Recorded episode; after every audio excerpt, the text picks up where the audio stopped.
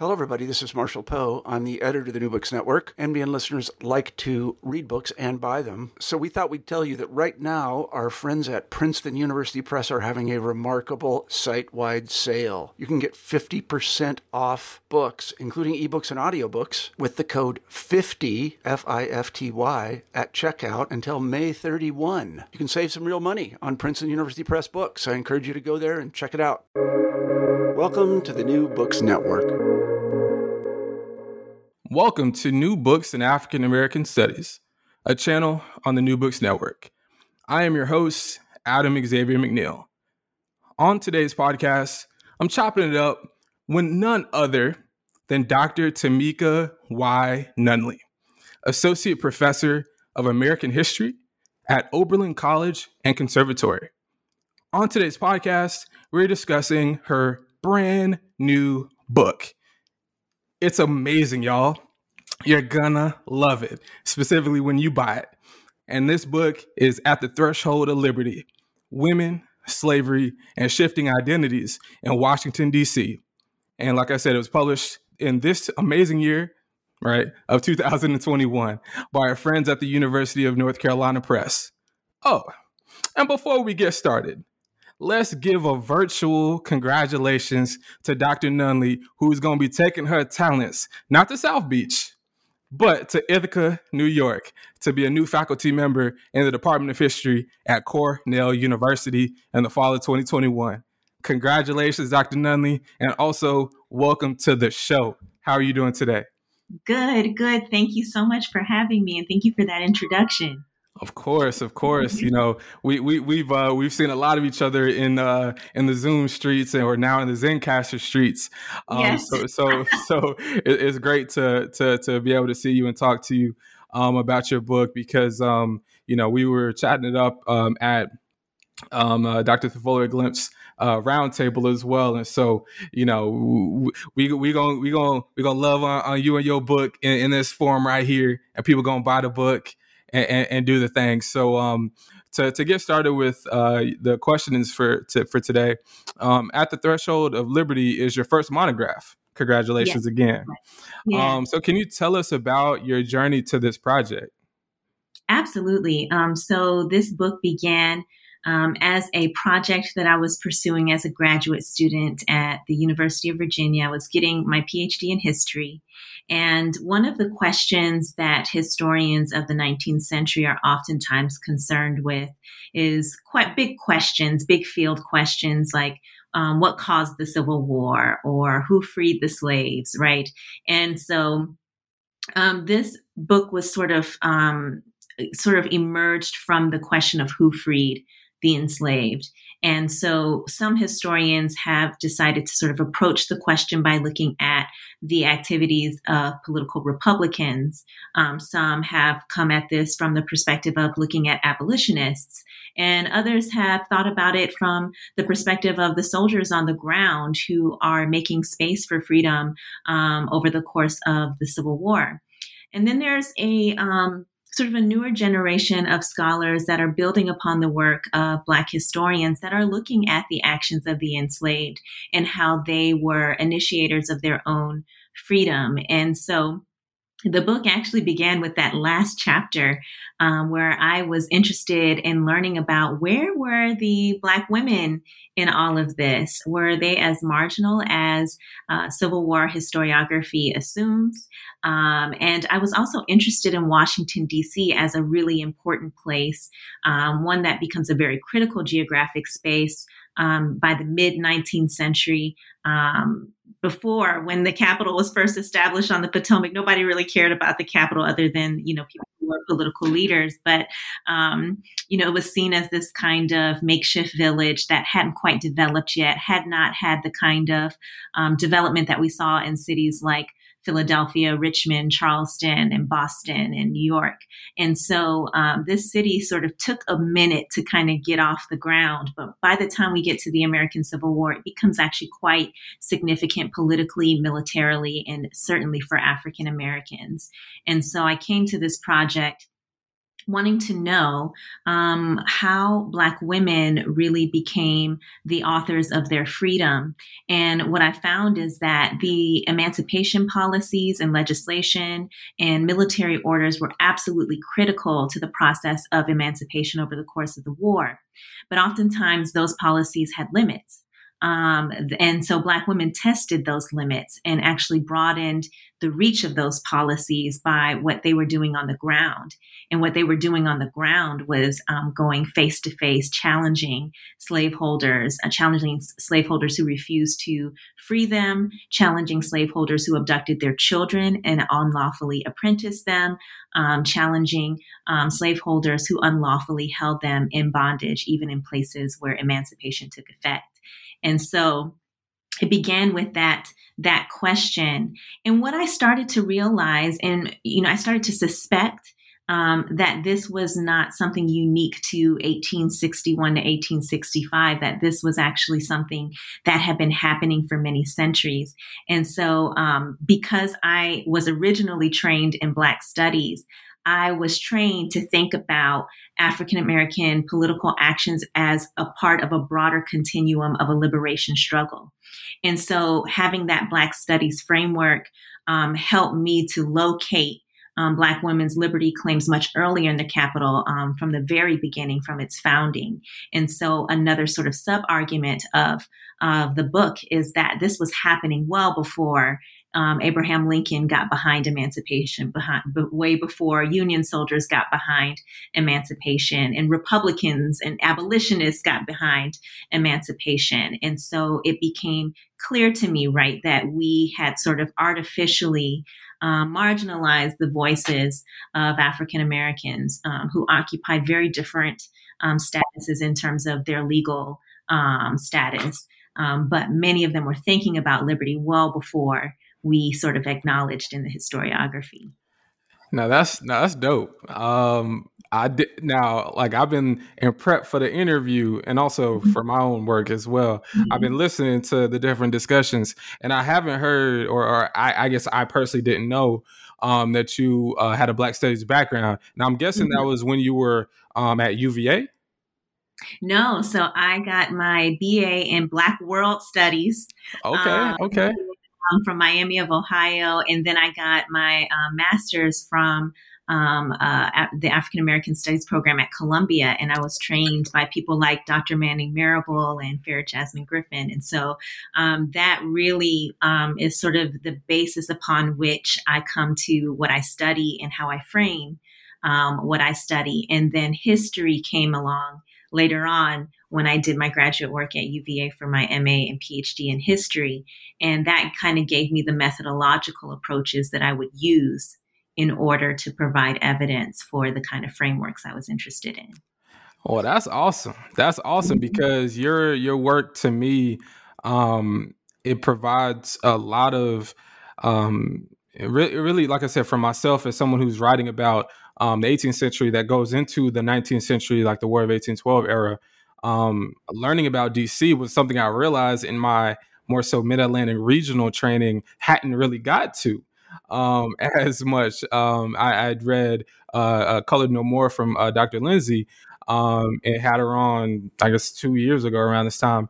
But um, in terms of my understanding of DC's role in, you know, specifically the early you know portion of the 19th century your book is is now you know essential in, in our historiographical understanding of uh, of DC and in particular the Potomac and the Chesapeake Bay um, as well. And so um, you, you, spoke about DC as obviously the the center of your work, and also how um, you know where the beginning of this work really began in you know not the early period, but actually in the American Civil War era.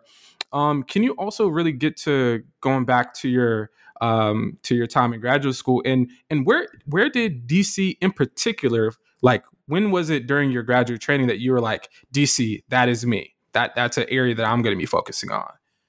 Well, it's it's interesting. Um, DC is um, something that my advisor and I decided upon, um, and mainly um, because I was living in DC at the time, and um, commuting um, to Virginia, and the archives were fascinating and largely untapped, with the exception of a few foundational seminal scholars of DC studies. And so I think DC studies is experiencing kind of a renaissance a bit um, with works like Chocolate City, Color No More, um, and um, also an example for All the Land with Kate Masur, and now William Thomas's new book as well is um, engaging in DC history very thoughtfully. Also, Georgetown is doing some really important work on the history of slavery in DC, and so um, to me, it it felt like it was not um, it was a largely untapped um, you know well of of sources and and people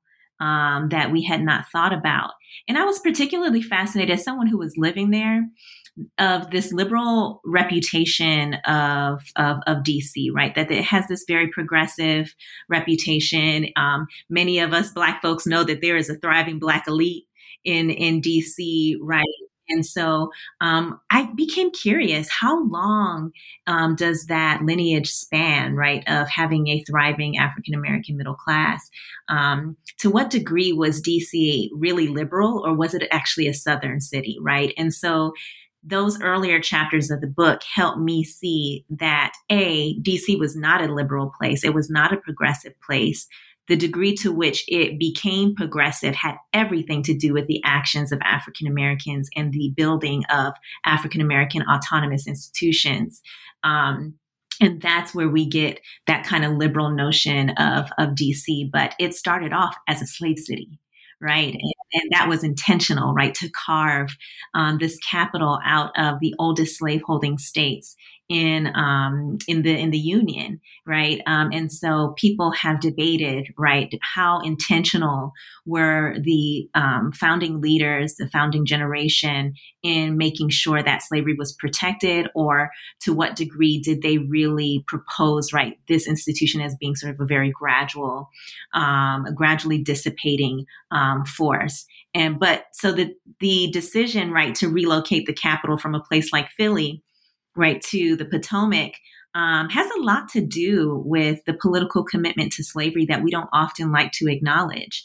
And while I do think that there is some political nuance to people like Jefferson and Madison and Washington when it comes to their commitment to slavery, um, in the moment in which the capital was decided upon and um, they decided whether or not slavery was going to exist there, right? They made a particular decision that would have consequences, and that we cannot change, right? That is just a fact of that history of the city. And so it became kind of an adopted um, city to me. Now, if I had to pick a place and say, like, that's my place, it's Virginia. Like, I honestly, I could talk about Virginia forever. And so, uh, what I loved about this project is I got to talk about the nation's capital. It's, um, you know, sort of how it coincides, Black women self making collides and coincides with the nation's self making. Um, I got to engage with places like Maryland and Virginia, um, and and those places were very important to my understanding as well. And and that's great because um, you know, don't worry, you're gonna have another time to talk about Virginia. You, oh, you got, yes. you, you, you got. Don't worry. The, you, you, better get comfy in the New Books in African American Studies space because you got a lot of stuff for for us to talk about. Uh, uh another another book. Uh, another another article. So yeah. you know, hang tight. We, we we we we got you. We got you. Um, and so, you know, uh, you know, a lot of uh, our listeners will not be surprised of uh, me asking this question of uh, someone as so prolific and, and, so so so so uh, amazing with all the things that they've written uh, and they're writing right presently. Um, can you speak to us about your your writing process? Um, mm-hmm. What was the writing process like for the book project? And also, did your writing habits change much? Have they changed much since your graduate studies um, at UVA? Yes, they've they've changed dramatically, and I'll be completely transparent with you because I think this will help somebody. Um, when I first started writing my dissertation, it was really poorly written. It was not good. I was not a good writer, and um, and so I had to really study what good writing was, and then I also really relied upon my mentors um, to provide feedback for me. And so when they gave me feedback, because they're so busy, right and and prolific in their own right um, when whatever they said i held on to it like it was gold and so if they engaged with my document in any way i took that advice to heart and i made sure it applied in every other area of my manuscript and so i became i was a student of writing um, in graduate school and i think that that's really important because the pressure in graduate school is to perform right? Um, but we don't always create space for having a posture of growth, uh, for having a posture of learning. And so I, you know, really had to learn writing, learn who I wanted to be as a writer, and then really um, really consume the kinds of books that I knew modeled the kind of writing that I admired, right? And so um, sometimes I would start off a writing session with just reading a couple pages from a book that I thought was really written very beautifully. And that could range from a novel to a history book or to whatever, right? Um, but reading, um, really coincided with my growth as as a scholar and my habits changed from writing in big spurts to try to get these chapters done to now as a professor where I have a daily writing practice where Monday through Friday I write every day. Um, and some days I write for 20 minutes. Some days I write for two hours if I'm lucky and I got childcare. Right, um, and right. so um, what I found is that you can't really have a robust writing practice if you don't have a robust reading praxis. And so for me, it also became important that I had a target um, list of books or articles that I wanted to engage with on a given week. And what that would do was A, it would keep me well read, but then it would also translate in who I was speaking to in the book or the article that I was writing. And so I could begin to invite these different scholars into the conversation I want to have or that they were already having, right? Invite myself into their conversation and begin to bring those two pieces together. And so, um, what I wish I would have known differently as a graduate student is that what you're really doing is training yourself to live the life of the mind. Um, and so it's not solely about kind of getting this end product done. You got to get it done. So please do that, right? But embrace the opportunity to really cultivate what your reading and writing praxis is going to look like moving ahead and see it as you investing in your future self, your future practices, right? And who you're going to be in the future. And so even though I've been really busy with um, trying to, you know, promote the book, I've been very committed um, to having a, a consistent writing practice because ultimately that's that's who I am, right? And so um, I stopped running away from writing. I stopped being afraid of writing. I stopped um, being overly critical of myself as a writer and just decided that if every day I put something on my writing, that that is going to bear fruit in some way in the long run. And so um, I just say that as someone who was not always the most um, you know, um, well read or the, the best writer at all. Um, certainly not in my cohort and then throughout the trajectory of my life. What I knew, I knew that my strengths were my ideas, right? But I knew that I had a journey in order to figure out how I wanted those ideas to be expressed and how to do that most effectively. And so whenever my mentors made an effort, you know, to look at my work, I took that very seriously. Um, and so that helped kind of train me as well. And I'm not gonna lie, as someone who has a dissertation proposal that has to go to my advisor, hey, Dr. Dunbar, I know you're listening. uh, then yeah, I'm like, yeah, she probably like, mm-hmm. Mm-hmm. Yes. You better go, Dr. Nunley. You better tell that tell that person over there. she, she would say something to that too. Um, and so you know, I, am glad that you did take us there because I, am sure for for many of our listeners who are graduate students. Um, or even you know professors as well, um, you know, it, it, you know, our book is you know about people getting free, but you know, let's get free in terms of you know the the yoke that is on us sometimes in terms of our mm-hmm. um you know our feelings about writing or reading or whatever it is in the process that is kind of like um, a holding holding folk back um but that actually is a great segue to think about challenges. So, with mm-hmm. this particular book project, and, and at any level, at any conceivable level, what was your biggest challenge that what was the biggest challenge uh, that you faced anywhere within the process that, that you wouldn't mind uh, letting the folks know mm. about? Absolutely. So, you know, I'm writing the second book and I'm writing it very differently. It writes much more smoothly. There are different sets of challenges with every project. Um, and so that's important to know. This book, I mean, I feel like I arm wrestled this book down until the very last day I submitted this book. I mean, this book, um, I think everyone at UNC Press like did cartwheels when this book finally appeared in print um, because it had just went through a journey. It went through several readers' revisions. I, in addition to revising um, the manuscript before um, I submitted it to an editor, you know, maybe six times I rewrote it. Um, by the time I got to the editor, I rewrote it three times. And so at one point, it had five chapters. And then, like, one of the chapters had to go because it didn't fit. And then, you know, I created five chapters again. And then one of the chapters needed to be split into two distinct chapters.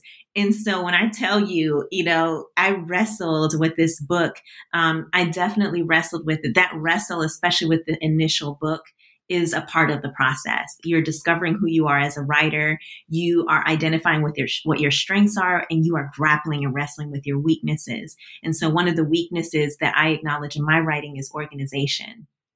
The biggest challenge of this book is that any one of these chapters it could have been its own book in every one of these chapters is a whole distinct historiography. so, yep, yep. So staying well read on prostitution and sex work, you know, both in the US and beyond the US, staying, you know, abreast of like the Civil War historiography. Oh, man. Right? Keeping up with the education in 19th century America historiography, keeping up right with um, the legal history, right, and then the slavery and capitalism um, historiography. And so there were moments where it felt really unwieldy. And so um, the challenge that I arrived at is that my analysis was very tethered to these terms of self making, improvisation, and navigation.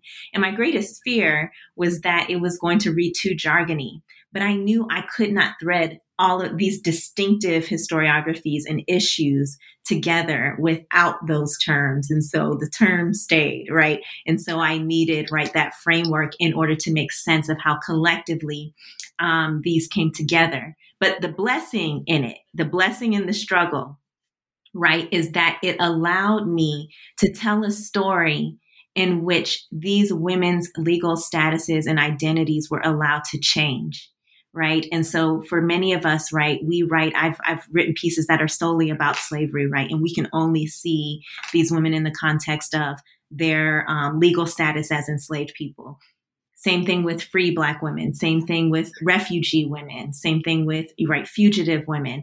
And so what it allowed me to do is tell a story about how this their statuses could be very liminal and changing and malleable um, over time. And so there was the challenge and the wrestle, but then there was the the fruit, which I think um, was the best that I could do anyway. Look, and, and, you and you did that thing. Let me tell you, you know, I, I, I, one of the parts, you know, it's funny you mentioned that. Um, you know, I have um, always and forever um, in my 28 years organization, whether it means like being organized, generally speaking, in life, car, house, whatever, writing oh, a lot of great ideas, a lot of like all that over there. But putting that together, is, like in the writing sense, on the page, still like tough. But the blessing in the storm is your book provides really almost like a textbook of 19th century uh, or early 19th century DC, right? And I think that one of the parts I enjoyed the most, especially after you took us there to um, talk to, to us about your challenges. I think on the flip side, it makes me think about how you can. Your, your book is so lush because it it takes us to so many different places, ensconced within one area. So, um, and, and also, particular, I guess, primarily a, you know, the majority of the stories between, I guess, what 1800 and 1865 for the most part. So, so you get so much within 65 pages or 65 years Um, so I think that in terms of people teaching classes, like I can think about Dr. Hilary Green teaching this class one of her eight, 19th uh, century Black education classes, or uh, Jarvis Givens to talk about that in Black education too, or you know Dr. LaShawn Harris to talk about you know uh, sex work because of obviously her amazing book too. So so I think that you're so many different people can pull on on your work because you're very diverse in your um, in your in in all the different themes that you have that coalesce as well with the writing. Um, and so one of the great things that really weaves everything together is an understanding of really the legal space, right? For people who is, you know, we're talking about uh, black DC women here who you know, are seen as chattel, you know, partus sequitur ventrem, the whole bit for, you know, that obviously Dr. Jennifer Morgan speaks about too with her work. So I'm just just always fascinated. How did black women develop the legal knowledge uh, uh, they ultimately wielded in their pursuit of liberty? Mm-hmm.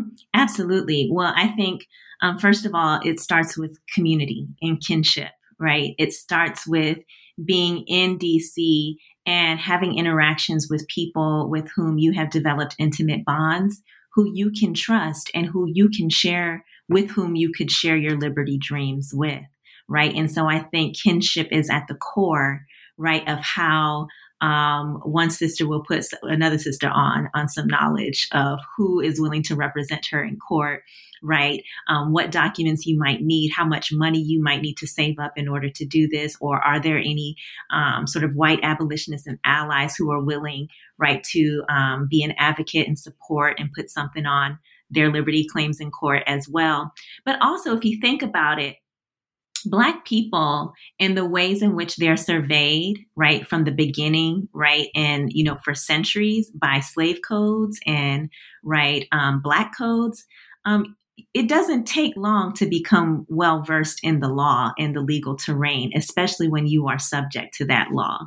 So, also just the everyday experiences of navigating surveillance, navigating power, um, whether it's where you work or where you sleep, right, or where you venture into, right, um, is a kind of education and epistemology of what it means to be Black and the legal contours of Blackness in that space. So that's that then there's the actual like kinship hookup, right? Where folks from church, folks from different institutions, or washerwomen that you're working with in the alley, right? Sort of share some knowledge of what they heard someone else told them about somebody else um, getting freedom. So that's that network that's happening as well. And then there's, right, this abolitionist assault on slavery in the nation's capital, where there are covert and overt people, uh, white allies who are willing to help do that work as well. But I think also, right, um, we are seeing in the beginning of the 19th century the emergence of the professionalization of um, American law and the legal profession in general, right? And so you see many folks actually who are willing to represent enslaved people in court. Um, and a lot of that doesn't have to do with them being abolitionists. Many of them are actually slaveholders, but they're really interested, right, in this emerging development of the law and this execution of the law and being able to do it for their own educational purposes and also for money as well. Um, but to build their portfolio of legal knowledge as well. Um, so you have many people who are not necessarily, um, you know, sympathizers, but who are people who are very interested and invested in in learning what is possible within this new legal framework that's been created in this pretty relatively new country, right? And and it's fascinating because um, one of the aspects that's really you know I think really cool about your work is um, knowledge production. Um, and, and, we're not even just we're not even simply just talking about your education chapter. Um, so one of the areas I'm I'm really most interested in, you know, with my own work too, um, is how people, how enslaved people, especially enslaved women, um, develop geographic um, and really spatial knowledge, even of places that they have physically never been. Um, and so, with DC being situated near um, the Potomac uh, River and the Chesapeake Bay region, um, you know, for those running into and out of the city, geographic knowledge and mobility were essential to really, if we're talking about self emancipation, to uh, self emancipation attempts, for instance. Um, so many folks listening might be surprised to learn about knowledgeable Black women and girls, uh, specifically about their you know knowledge of their space. Right? It sounds ridiculous as I'm even saying it, but read some of the comments uh, of some these yeah. and you'll you'll realize how regular and unfortunate that kind of thought is. Um, so, in terms of your own work on um, Black women's fugitivity and specific mm-hmm. to um, the the women of your book, um, what does your cert- research show us about Black women self emancipators and their uses of space for freedom purposes and their own knowledge and you know the different forms that knowledge comes in? Yeah, absolutely. I mean, here's the thing. Um, you know, we have a very particular way of thinking about knowledge production, and it oftentimes begins right um, at the at institutions, right, and and with European um, epistemologies of knowledge production. But what really becomes critical to this story is African epistemologies um, of knowledge production. And that can range from both medicinal knowledge, geographic knowledge, political knowledge, kinship knowledge, right? All the kinds of knowledge, right? Um, in which these women um, carry with them wherever they go. And so what's in, what's important for me to convey in this book is that wherever these women are going, they are bringing with them knowledge, right? And so when they encounter one another, they are sharing that knowledge, right? Um, mm-hmm. And they're sharing what they know. But even in the context of, right, some of the most um, violent encounters, right, what does it mean to be a part of a slave coffle having come from a different part of the South to DC, right? You're bringing a particular kind of knowledge with you about what that journey looked like, where you were from, what that place was like. And so these women become walking carriers of really important knowledge that very much shape um, Black epistemologies of place and geography. And um, you know, that word of mouth is absolutely um, critical. They're also listening in on people, right, that they work for, right, or people that they're forced to be around. And that knowledge is also being um, communicated. Some people, right, have lineages in places like DC or Virginia or Maryland um, that span, right, um, several generations. And so that knowledge is passed down um, through families over time. And so um, William Thomas does a really good job in his new book right? Thinking about the sort of genealogy of knowledge around what is possible for freedom, right? And this is passed down orally through um, through familial conversations, and so these these people have knowledge and you know and they know how to use it. And not only that but when we see the the nation sort of going to war white folks know they have knowledge. They draw upon that knowledge right? And uh, from their own advantage, whether it's the War of 1812 or where, or if it's the American Civil War, right? Um, they're looking to enslave people, right, to share knowledge, you know, of what they are unfamiliar with, right? And so, um, whether right the the white Americans at the time want to acknowledge it or not, right, they rely on that knowledge. Also, thinking about medical knowledge is really important. And I've been thinking about this a lot lately um, on just sort of how there's a huge genealogy of medicinal um, cures and um, plant knowledge, right? Um, botany. Um, that Black women have been carrying with them across the Atlantic, right, uh, for several mm-hmm. centuries. And so um, that knowledge is is is most certainly there. And oh my gosh, you you just you just took me back a couple years to two shows that I'm so still annoyed that are not on television anymore. One being Underground. You see, you know, I was going there, and Mercy Street. And so those were my two shows. Like Mercy Street, I think only had one season, and Underground had two. But with the second season, not knowing that there wasn't going to be no third season. So, you know, I, and so your your discussion about um, enslaved people using space, Rosalee, of course, uh, uh, uh, Jurnee Smollett, um, in real life, and and also um, looking at uh, Mercy Street. Believe I think it was in like Alexandria, um, if I'm not mistaken, and, and the medicinal aspect too. So uh, two shows that uh, wish I was there. Um, but it's it's great that you take us to shows because some of our greatest shows, like Underground, take us into the inner lives of the enslaved in ways that sometimes even great history books really fall, uh, really fail at. Um, so so so so excited to, to hear your answer to this because especially when you're talking about your writing process, I'm starting now to think more about hmm, you know, the lay of the land in terms of theater, right, and theater production and how to how to write a script. So you so effectively talk about the inner lives of the enslaved women um, and girls that you in, that you encountered in the archive. What tools did you use to do this so well?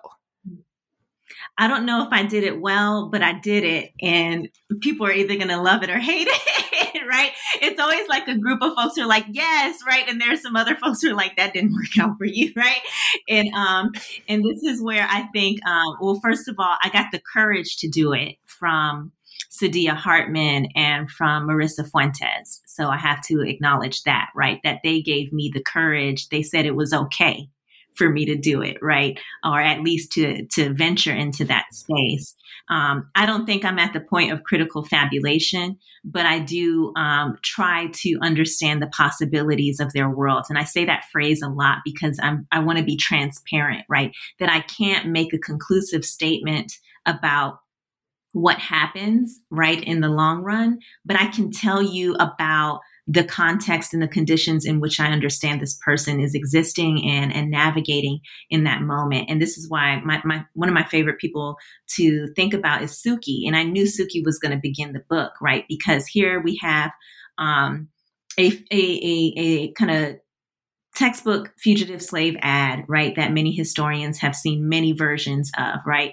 But it allowed me to demonstrate these kind of layered concepts that are helping me frame how um, this helps to tell the story of, of, of liberty. And so, um, taking this source that historians have used, right, the kinds of sources that historians have used, and asking different questions of it has been instrumental, right? And so Suki's ad had been there, you know, in the Library of Congress, you know, for years, right? Um, but what kinds of questions had we been asking about fugitive slave ads? What qu- kinds of questions have we been asking about um, the women who appear in the primary source record, right, in the archive? Um, and so, you know, Marisa Fuentes allows us to sort of see the violence of the archive, um, its absences, its silences, right, and um, and and why it is problematic. Um, Saidiya Hartman gives us the tools and the courage to be able to make something out of nothing, right?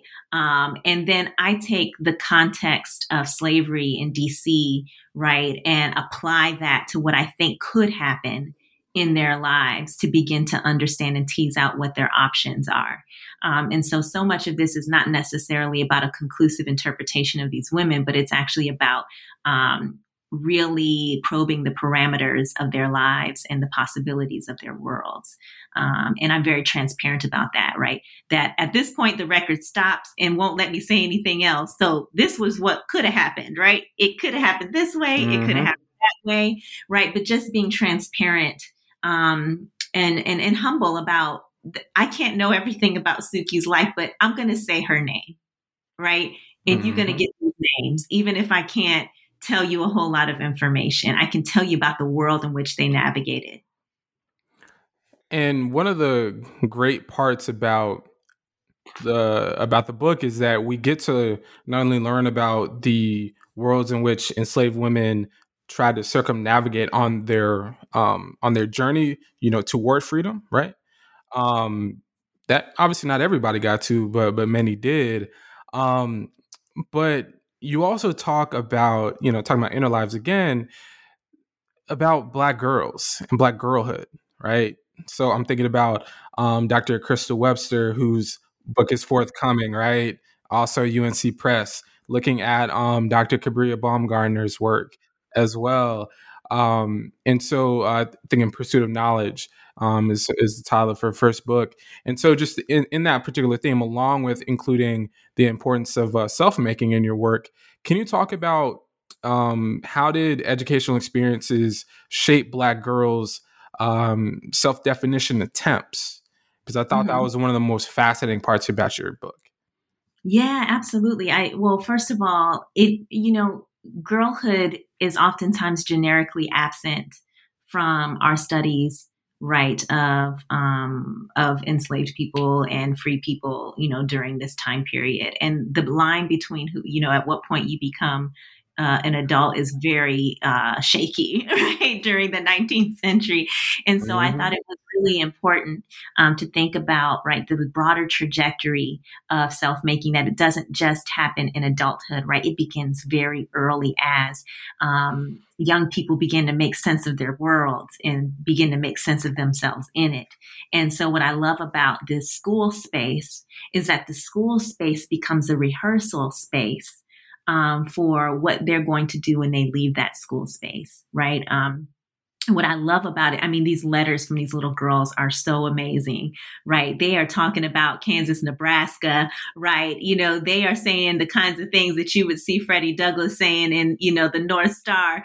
but Say they're that. saying these letters, right? And so what we see is, right, um, the the emergence of a political consciousness, right? Um, their debut um, into the Black liberation struggle, right, and more broadly, and them being molded and groomed to become leaders of this movement, right? Um, and so I love I love looking at um, sort of how they write, what they write, what they choose to write. You know, there's some parts where they're like creating their own fictionalized stories and their moral tales, and I just love just love seeing that. That was my favorite chapter to write, where I just kind of got goosebumps um, when I was when I was writing it because I'm just in awe of what they lived through. I'm in awe of their ability to see and perceive what's happening right and then you know i was so tickled right that the mayor said that these little girls were the, were a threat to the union right mm-hmm. and so like to me like i couldn't have found a better um, story right um, of of how radical right um, these little girls were and, and and what they were thinking about. And so i loved seeing these little girls as knowledge producers right beginning their rehearsal for what they were going to do. Um, and so that um, those letters became really important. Those again letters had been there right um, but these little girls had not been sort of seen as central um, they had been seen as receivers of the educational movement, but not sort of centered, you know, centered around right the heart of the movement, interlocutors of the movement, right, um, and future generation generational leaders of the movement. And it's great because what you do is you show us how important when we st- when we try to think about you know generational activism and and really how those how activists are made right? I think about Susan Paul in Boston, and I think about you know the the the myriad of you know folks, you know the the children who were at uh, was it Prudence Crandall's uh, uh, school, right? Uh, I think it was uh, in uh, New Canaan or Connecticut or whatever. Um, and so so you know your your work is to me um, showing me so much that future uh, not even future people in the present right can read and to kind of like as a graduate student kind of think about okay i want to talk about this. Let me mind these footnotes right fast right? And so you know and, and to think about someone whose footnotes have definitely been mined uh, a million and one times in her life and that's dr tera hunter uh, because your book right in, in terms of of uh, a black uh, urban history of of, of an, an urban history of black women's lives right? I think that your work is also in her tradition um, as well. And so, um, you know, obviously you're not talking about, um, you know, the New South or Atlanta in particular, but um, you do touch upon particular elements of Dr. Hunter's work that I think are just so, you know, still was it 97, 98 when To 'Joy My Freedom was was published and still is the study, right? So you study, or you discuss rather, um, leisure and uh, sexual economies of uh, Washington D.C. as well. Which, oh my gosh, some people might be surprised at that too. Shouldn't be, but you know, we, I'm sure there's some listeners out there, you know, avert your ears if you want to, I guess. Uh, but what did you research? Um, or rather, how did your research uncover, you know, the the leisure and, and sexual lives um, of, of Black women in the district as well? Mm-hmm. Absolutely. Um, so I was interested in this in the question of if and when Black women became free, what were their options? Everybody didn't go to school, or everybody didn't have the economic means to be able to attend school. I heard the school story, right? And I think this is kind of a new interpretation of the school story. Um, I heard the church story, right? Um, but I hadn't heard the sex story, right? And so what I found, right, and I argue this in the book, is that to exclude sex and leisure would be generically absent, right, um, in this book because it was so prevalent um, in the 19th century. Sex and leisure economies were so vital to Black women's economic survival in Washington, D.C that and it's like it's sitting right there right but because we have emphasized right how which i think is important right to emphasize how african americans have overcome slavery right um, and experienced emancipation in the district built their own institutions. We have universities right um, and banks and you know and churches. Um, that is a that is a huge part of the story and so is sex and leisure and poverty right? And um and so what it did right is it helped me to think about cedric robinson's framework of racial capitalism and all the ways in which even in the face of legal emancipation and freedom black women still remain subjugated right to the American labor economy in a way that really foreclosed so many of the economic possibilities of their world. And so prostitution um, and leisure economies helped provide a window um, into um, what that what that looked like. And so some people saw it as a short term strategy, right? Let me get on my feet economically. I'll do some of this work, right? Um, but then I have goals, you know, beyond this work. Then there are some, right, who found it to be really profitable, right? Even though they understood, right, the exploitative and violent conditions, right, that were um, were a possibility of this work. Many engaged in their own forms of self making by becoming prominent madams, right, and creating these very parlor style um, sex experiences um, that were very much in line with what, you know, uh, prominent white madams were also um, doing. And so it gave them an ability to kind of create this economic uh, micro empire, right, in, in the city. Um, but then also, right, um, leisure economies. You know, some of my favorite stories um, you know, not because I think that like it's good to get arrested, right? But because one of the, like, there was one brother who like, you know, used his flat, right, for church service one night. And then the next night, like, you know, he went to jail because he was, you know, engaged in some, you know, you know, lewd activity, right? And had workers going in there. And so you could have church in the space one night and then the next night have a leisure space, right? And so um you know, these categories are not as fixed as we'd like to think that they are. They are not neat um, categories. People who host a, a, camp meeting or prayer meeting um, may be a part of that life, maybe in the streets too, right? Um, so, Black folks are nuanced, right? And so, and, and, and, honestly, it made me think of um, leisure spaces in particular, made me think of my grandmother um, who had migrated from Alabama, moved to Cleveland, and um, you know did domestic work. Um, but she also, when it was payday, had rent parties. You know, um, you know, and like they just kicked it. You know, they listened to music. Um, she fried up some fish, right, and and had some Pepsi Cola with maybe a little something something in it, right, and then you pay a little fee at the door right? And that was that and that was her extra legal economy, right, to continue, right, to add some cushion to her coffers, right? And so that knowing that about my grandmother, right, helped me sort of understand why these spaces might be so fluid. Um, and it has a lot to do with right the limitations that are placed on these people's lives. Um, these black codes are still in effect right? It's illegal to fly a kite in dc it's illegal you know to play cards in dc you know? And so i'm thinking about you know my grandmother playing bid whist right? Like if that was criminalized she was mm-hmm. gonna play me anyway right? Yep, yep. so so even the things that we take for granted right um, are not um, it, we have to contextualize criminalization as it has been linked to the institution of slavery and slave codes and black codes, right? Um, and so that helped me sort of understand what are the possibilities if you become free, right? Is freedom what we think it is, right? Is freedom, right? You immediately start going to church, you go to school, you know, you maybe have your own business, right? Or you um, join a trade. No, freedom is a lot of things, right? And these yep. women help that story. Yeah, there's there's there's so oh man, there's there's so many directions uh, that I want to go here. Uh, my goodness, do we have uh, 500 more hours? Um, no. So so this is what I'll say.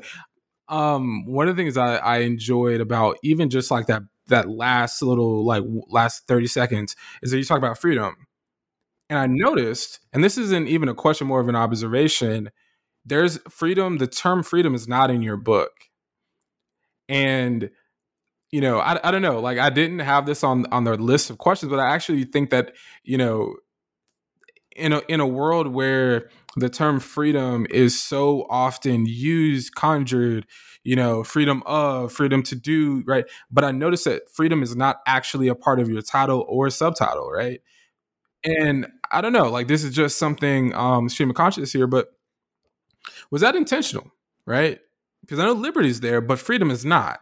So can you talk to us maybe a bit about like I said, this is just, you know, off the cuff here. You know, we, we just, you know, we just sitting, you know, at the conference right here, you know, saying we, we chilling, we got, we got our, you know, track suits or whatever. We, we, we chill, we, you know, um, but yeah, I, I noticed that, that, that freedom is not present, but you know, as more of an observation and to also kind of think about maybe why. Mm-hmm. So the women in this book oftentimes use the word liberty, and that was intriguing to me. And so I kind of wanted to run with that, not because I think that freedom is um, an, an irrelevant or inapplicable term, but I thought it was a particular kind of choice that I was making to underscore the political nature of what liberty means to them right? And so oftentimes we've restricted terms of freedom to legal emancipation, right? Or, um, you know, to manumission, right? Into these very kind of formal claims. But there's this broader political spectrum of liberty, this broader discourse of liberty that people like Jefferson and Madison, right? And, you know, Hamilton are having about what this republic is supposed to be and what it's supposed to reflect. And like this was really just a gesture to say Black women had something to say about it, right? Black women tested the scope and the reach of liberty in their own lives, right? And thought about it and um, and dreamed about it, right? And imagined it in different ways that we may not always anticipate. Um, so it was really just kind of a breakaway from kind of our kind of casual use of freedom, right? Um, but really thinking about sort of liberty being a um, it having its own kind of political um, genealogy in the intellectual history of um, the Enlightenment and the founding of of the nation. And so, because this story of the nation's capital is so much so tethered to the founding moment, liberty became a term that became important to how I told the story fascinating. Like I said, like I literally just had that thought as you yes, were talking yeah. about it. So it's just, you know, it, it just goes to show it's uh some things don't come until you're in conversation. Um, but also some things don't come unless you bring your whole self into the project, right? Because your other mm-hmm. point mm-hmm. in your previous remarks was about um how you know you're reflecting on the experiences of your own family um, and mm-hmm. say where they're experiences in in you know the context of the 19th century in DC. Um, which goes to show as a professor why and and you know me as an aspiring one oh but i thought we couldn't bring our soul selves into the work i thought that was bad clearly i can tell by my voice that i'm that i'm playing um, but um but but i think that goes your story goes to show uh, why you need to bring yourself into the work because you never know how much texture your own family's experiences can provide to the lives of people, you know, um, within the frame of the archive um, as well. And so, speaking of the archive, I'm, I'm very much interested in. I'm, I'm, a person who, you know, you you, you had mentioned uh, uh, black women got something to say, reminded me of Andre 3000 at the Source Award saying the South got something to say right? Yes. So I'm interested to know, right, in terms of who said what and who said this did you have right because you've been working on this project right? So i'm sure everybody got a mm-hmm. little someone got a little favorite of, of they of they uh, uh of their group. So do you actually have a favorite early black dc figure uh from the book? And, and tell us why you chose that person? Um honestly i don't. I love i love all of these women for so many for sure. many different reasons. Um, you know, I think about the little girls in the book a lot, um, and think about the um, the kind of intellectual leaps they had to make in order to exist and survive in the society in which they were born, in the in the, the legal frameworks in which they were born. Um, and so I really like really admire them. But then I just admire a lot of these women, uh, most of the women um, that I couldn't say a lot about. Um, and a lot of it is because, right, um, many of us don't come from a prominent, you know, black middle class lineage, right? The very few of us do. And I don't think that that's negative, but it was really, um, I felt a particular kind of connection to the ones that were unknown. Um, the ones who we couldn't say a lot about, right? There was Anne Washington's mom, who um, was a washerwoman who saved up her money so she could send her baby to school. And then she hosted a school in her room. Right. And so that, you know, it's it's women like that, right, who are against the odds, um, really trying to to engage in some autonomous action there. And so um, I'm just humbled, honestly, to be able to tell any of these stories. And I pray to God I didn't tell them poorly. So, you know, um, Professor Dunbar, you know, said this in another setting that she writes for the ancestors, and I'm right along. I'm right there with her. Um, I write, are my ancestors pleased? Great, because I'm not here, right, to achieve, you know, some, you know, unreachable goal of objectivity. Um, that doesn't do anything for me, right? Um, and again, I come from a Black studies tradition, you know, and so this knowledge production is political um, and and epistemologically significant. All the work that we collectively do, right, is is is really political work and, and important work. So you know, as long as I do it with integrity, um, I'm I'm happy with it. Well, hey, I think I, I'm pretty sure the the viewers and, and all the people buying your book are gonna be pretty happy with it too. Um, so you know, you, you had kind of actually gotten us moving towards this direction. So, so I'll take us fully here with this question. Um, what excites you most about the work you do, not only as a mm-hmm. writer and a historian, but also as a teacher and a professor? You know, you're about to mm-hmm. slide them, slide over to to mm-hmm. to the place with that got all them lakes. You about to go to Ithaca. you know what I'm saying? Well, get, get get some of the students over there excited about their new history professor. Yes, yeah, absolutely. Well, you know, my my first training ground and being a mentor um, happened at Oberlin, um, and so um, I really take a lot of pride in being a mentor and seeing students be producers of ideas and knowledge. And if I can help support that, um, and and and lend my weight to that work. I'm I'm super thrilled and super happy, um, right, um, to be able to do that work. I love being a part of a generation of Black women historians. Um, I just have such deep admiration for everybody who's got skin in the game right now. And so whenever um, someone comes out with a book, I'm it's in my Amazon cart. I'm ready to go. Let's go, right? And so I am just so um, just honored to be a part of this generation of new scholars. Um, and then, um, in terms of um, my decision to go to Cornell, had everything to do with the possibility of helping to train future students in um, in this work. And and actually, um, I had other offers, but I chose um, I chose Cornell because I knew that um, they had the resources to make sure that graduate students, right, could really live um, and survive in those spaces. Um, and so we weren't worried about resources. Now we can just focus on the work. And um, and I was somebody who wasn't funded as a PhD student um, or as a master's student. So um, that cause is actually particularly um, significant to me. So I, you know, thinking about um, what it what does it mean to fully resource and lend support to future generations who are going to be in this field. Um, and so that work to me is very exciting, very humbling. Right, um, I lean a lot on my mentors in order, right, to just mm-hmm. just be in this space. Um, but honestly, I love I love this work, and there are times when this work is really hard. Um, there are stories that I had to tell in that book and in, in, in, in, this new book that I'm writing that are that make me really upset um, on a day to day basis. Um, and so, you know, there's some care that goes into doing this work as well. But I find it incredibly fulfilling, right, to be able to dive into to books and ideas and archives and and find who I can find um, in these books and to tell their stories. Um, and I'm just honestly humbled that we get to do this work, you know, because yes.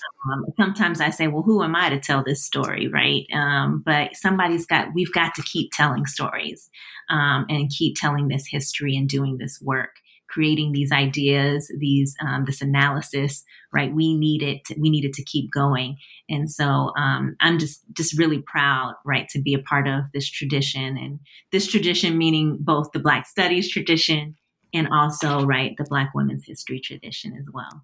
And you're going to a place that got amazing people. Uh, mm-hmm. You know, shout out to Dr. Uh, uh, Ed Baptist you know, yes, freedom. Yes. You know, you, you you know you're gonna be right there. You know, uh, freedom on the move. Shout out to Dr. Vanessa Holden and and the team. Yes. Um, and uh, then you have um, you know Dr. Russell Rickford and uh, Noliwe Ricks over in Black Studies. Um, you know, and and you you you you you good. You good. You know. awful. I like totally am like a stand for. Like I totally am like a girl fan of all of these folks and um, you know have have read their work closely. I'm really excited about Vanessa's book coming out. Um, I cite her articles. I'm just super just super stoked. Um, I remember reading Noliwe uh, Rooks's ladies pages like when I was getting my master's in Black Studies and just thinking it was like the most remarkable thing ever. And um, Russell was also trained by Manning Marable, and so um, we share that that experience as as well. So it's you know honestly, it's a small world. Um, and I'm so glad to be in it and so glad to be a part of the conversation. Yes, yes. You you look like I said, you you, you know uh, I grew up um, as a uh, as a um, Tom Joyner Morning Show kid. So uh, yeah, the hardest working. so, so, in that tradition too. Uh, so you know, shout out to to to that brother Tom Joyner. Um, and so you know, you talked about your mentors. Um, you know, mm-hmm. like I said, this wasn't on on on the thing, but you know, sometimes things mm-hmm. do come up. Yeah. Who, who, who are some of these mentors that you might want to shout out on the podcast? Oh, absolutely. Um, Thavolia Glymph um, is um, is a really important mentor for me. Um, honestly, I just I love her. Um, just love her um, as a human being, as a scholar. Um, I'm always reading through her books over and over and over again, and and she she puts up with me and, and lets me ask her lots of questions and and she graciously gives me advice and she's an incredible beautiful writer um, and so i just i just absolutely adore her. Um, elizabeth Varon was my um, my advisor at uva and she was just so incredibly supportive um, she anybody who's in UVA's history graduate department will tell you she's one of the best advisors on the planet, hands down. Like just she's just she's so supportive and um, brilliant um, and strategic, right? And mm. so she taught me my strategy game. Like she taught me, you know, um, things about like how to decide when you're going to publish something, what kind of institutions you want to be at, how do you want to map out these next few years, right? And so she just, um, to me, is is a really important model and, and supporter. Gary Gallagher um, has really been incredibly supportive, especially in the Civil War arena. Um, you know, he has um, one of the most generous people on the planet. Um, as his student, he has put me in venues that I may or may not have been ready for, but he, you know, he put me on. And so I'm so, so grateful. And he has been really supportive. Um, actually, your advisor, uh, Professor Dunbar, you know, um, there's been a couple times when we've been, um, you know, in each other's orbit. And I just love listening to her speak. Um, when A Fragile Freedom came out back in the day, you I was know. like, is that book. I was so excited and learning about the abolitionist friendship books. I was just like losing my mind. Like when I, I actually, um, she came to Oberlin to talk about Never Caught. I was like, but can I talk to you about a fragile freedom? was so tickled. But she, she honestly, her and um, Gabrielle Foreman and and Daina Berry um, have really um, shined a light on how powerful one can be, you know, when they are engaged mentors. And so, um, not only are they leading scholars in their own right, but um, they're they're modeling for us, you know, um, what good mentoring looks like. Um, and so that that to me has been really really significant. Um, I just Deborah McDowell. Oh, I just love her. Mm-hmm. He has like a whole entire fan base on Twitter. Look, I'm um, telling you, he is an institution. He is a whole institution. I, I love her. That reading reading pipe shop is right back there, and I just you know, and she is such a beautiful and meticulous writer. And um, when I open up her book, um, I just love just love her writing. Love love um, love reading her work. Um, Christina Sharpe, she's just wonderful. Good people. Um, I love her work. I had one. These are all people also who I like had one encounter with, and I was like, "This was amazing." So Look, also, it is. may or may not count as an answer, but she um, she was an advocate for me in ways that I can't really share on here, but like will forever stick with me for the rest of my life. And just the ethics behind what she does, what she does, and what she says um, to me left a lasting mark um, on my life. And then Jennifer Morgan, um, just amazing. She has read so much of my work. Um, bless her for reading my work because she had read it in the, some of the roughest stages, and she, just, and she still believed. She still believed in me. And so she, but she is wonderful. She's also just a model of wonderful scholarship. And then lastly, Farah Jasmine Griffin and Manning Marable at um, at Columbia.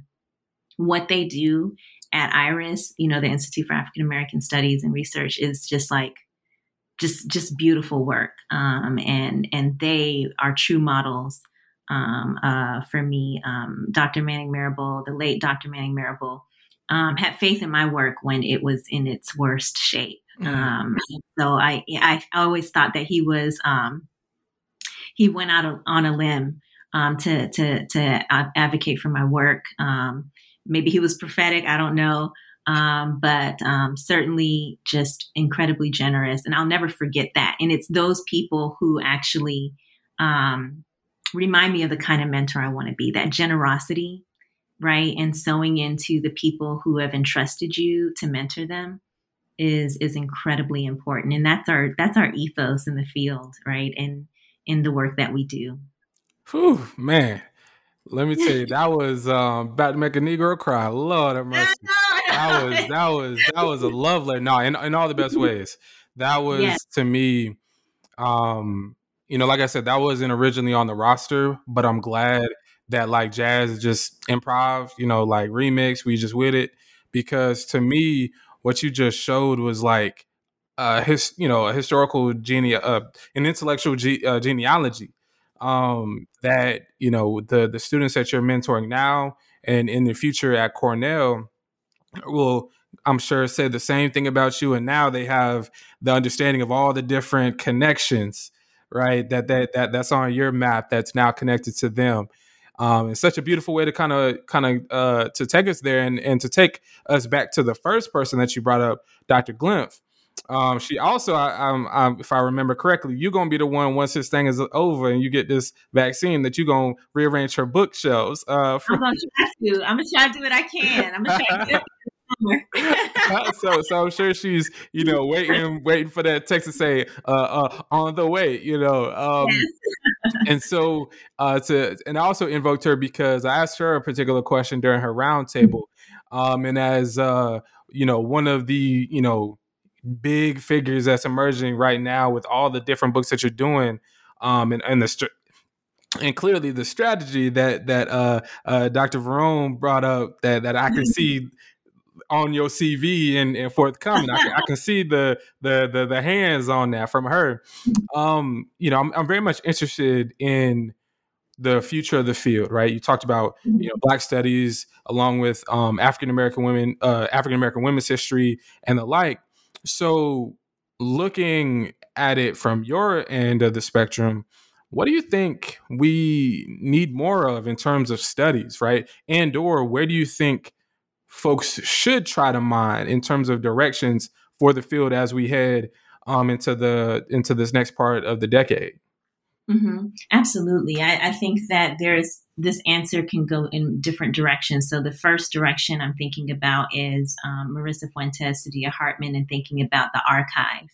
And so I think what what is to come is going to be much more innovative and creative uses of the archive, and they have kind of paved the way along with theoretical works around slavery, race, and gender um, and class. So I think that is kind of sort of methodologically, right? And, and in terms of genre, we're going to get a little more creative. It's going to get a little juiced up. That's my dream.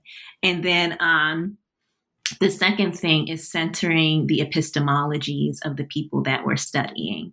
Um, and so you see that with Jessica Marie Johnson's Wicked Flesh, um, just a very different reading of the sources to begin to center the ideas, the perspectives, um, the actions of the enslaved. And so I think that we have such a really robust foundation now upon which to build um, upon that. And so, um, and then my forthcoming work will also think about, right, these epistemologies um, and, and, and, and, really centering the ideas of, of Black folk in these early spaces.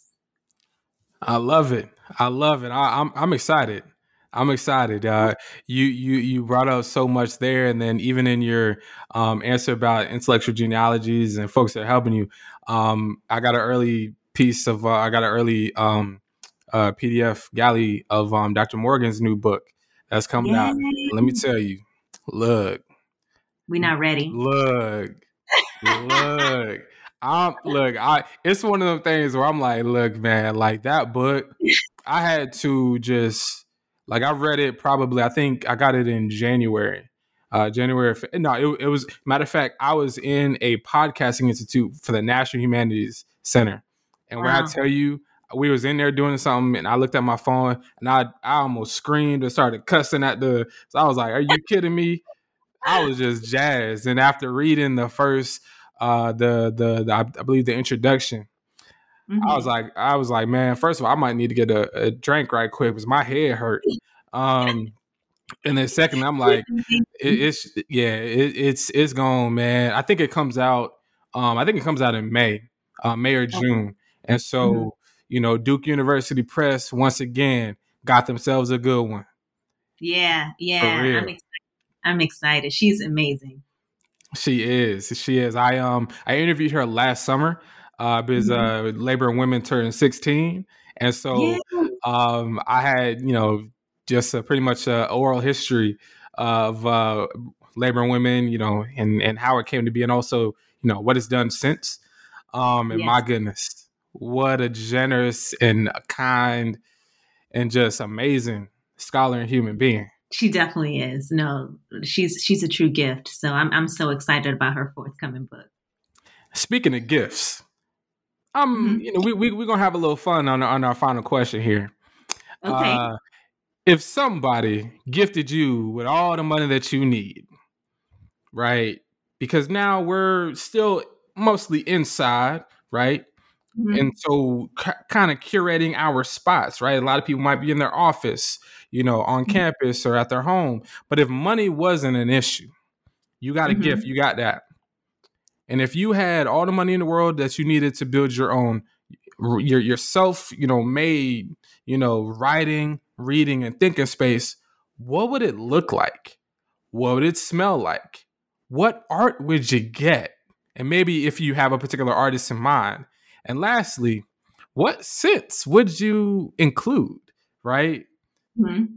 Paint the picture for the people, Dr. Nunley. Definitely, I think about this a lot. We, if we're honest with ourselves, we all think about this a lot, all the time. Um, honestly, it would be um, on on Lake Anna in Virginia, because um, I love Virginia. Virginia is like Virginia is my place, mm-hmm. and I the more that the older I get, the, the, I'm not even from Virginia, but I spent so much time there. That's where all my research is and will be. Um, and so I just, I love that place. I hate that place too sometimes, but, um, that but part. Lake House, small lake house on um, just right on the lake, floor to ceiling windows, um, adult library, floor to ceiling library, maybe with a ladder. I don't know. Yes. Um, maybe maybe a small like Kara Walker etching. Definitely lavender. Um, nice. And if I'm really, and if I'm really, if I really have my life together, lavender that I grew. But see, hey, okay, okay. but yeah, that's that's what it that's what, what it would be. It would be a very kind of calm place, a contemplative space. And I thought about this too because um, watching the documentary on Toni Morrison. Um, oh my gosh! Talk about a motivator. oh my goodness. Um, yeah. So she, you know, I think you know, just being around water, and also um, just what it means to be in a calming space. Mm. Um, to live to live in this live in this era of um, anti-black violence, um, right, and and political and political turmoil, public health crisis. Like, what does it mean for us to radically care for ourselves um, and to dream and to be well? And so I, I, think all of those ideas are really important for us to kind of keep at the forefront of our mind. I love this question um, because I think, like, you know, if I learned anything from the women in this book, is to dream, mm. is to imagine, is to imagine one's liberty and what that looks like and how to how how that manifests itself.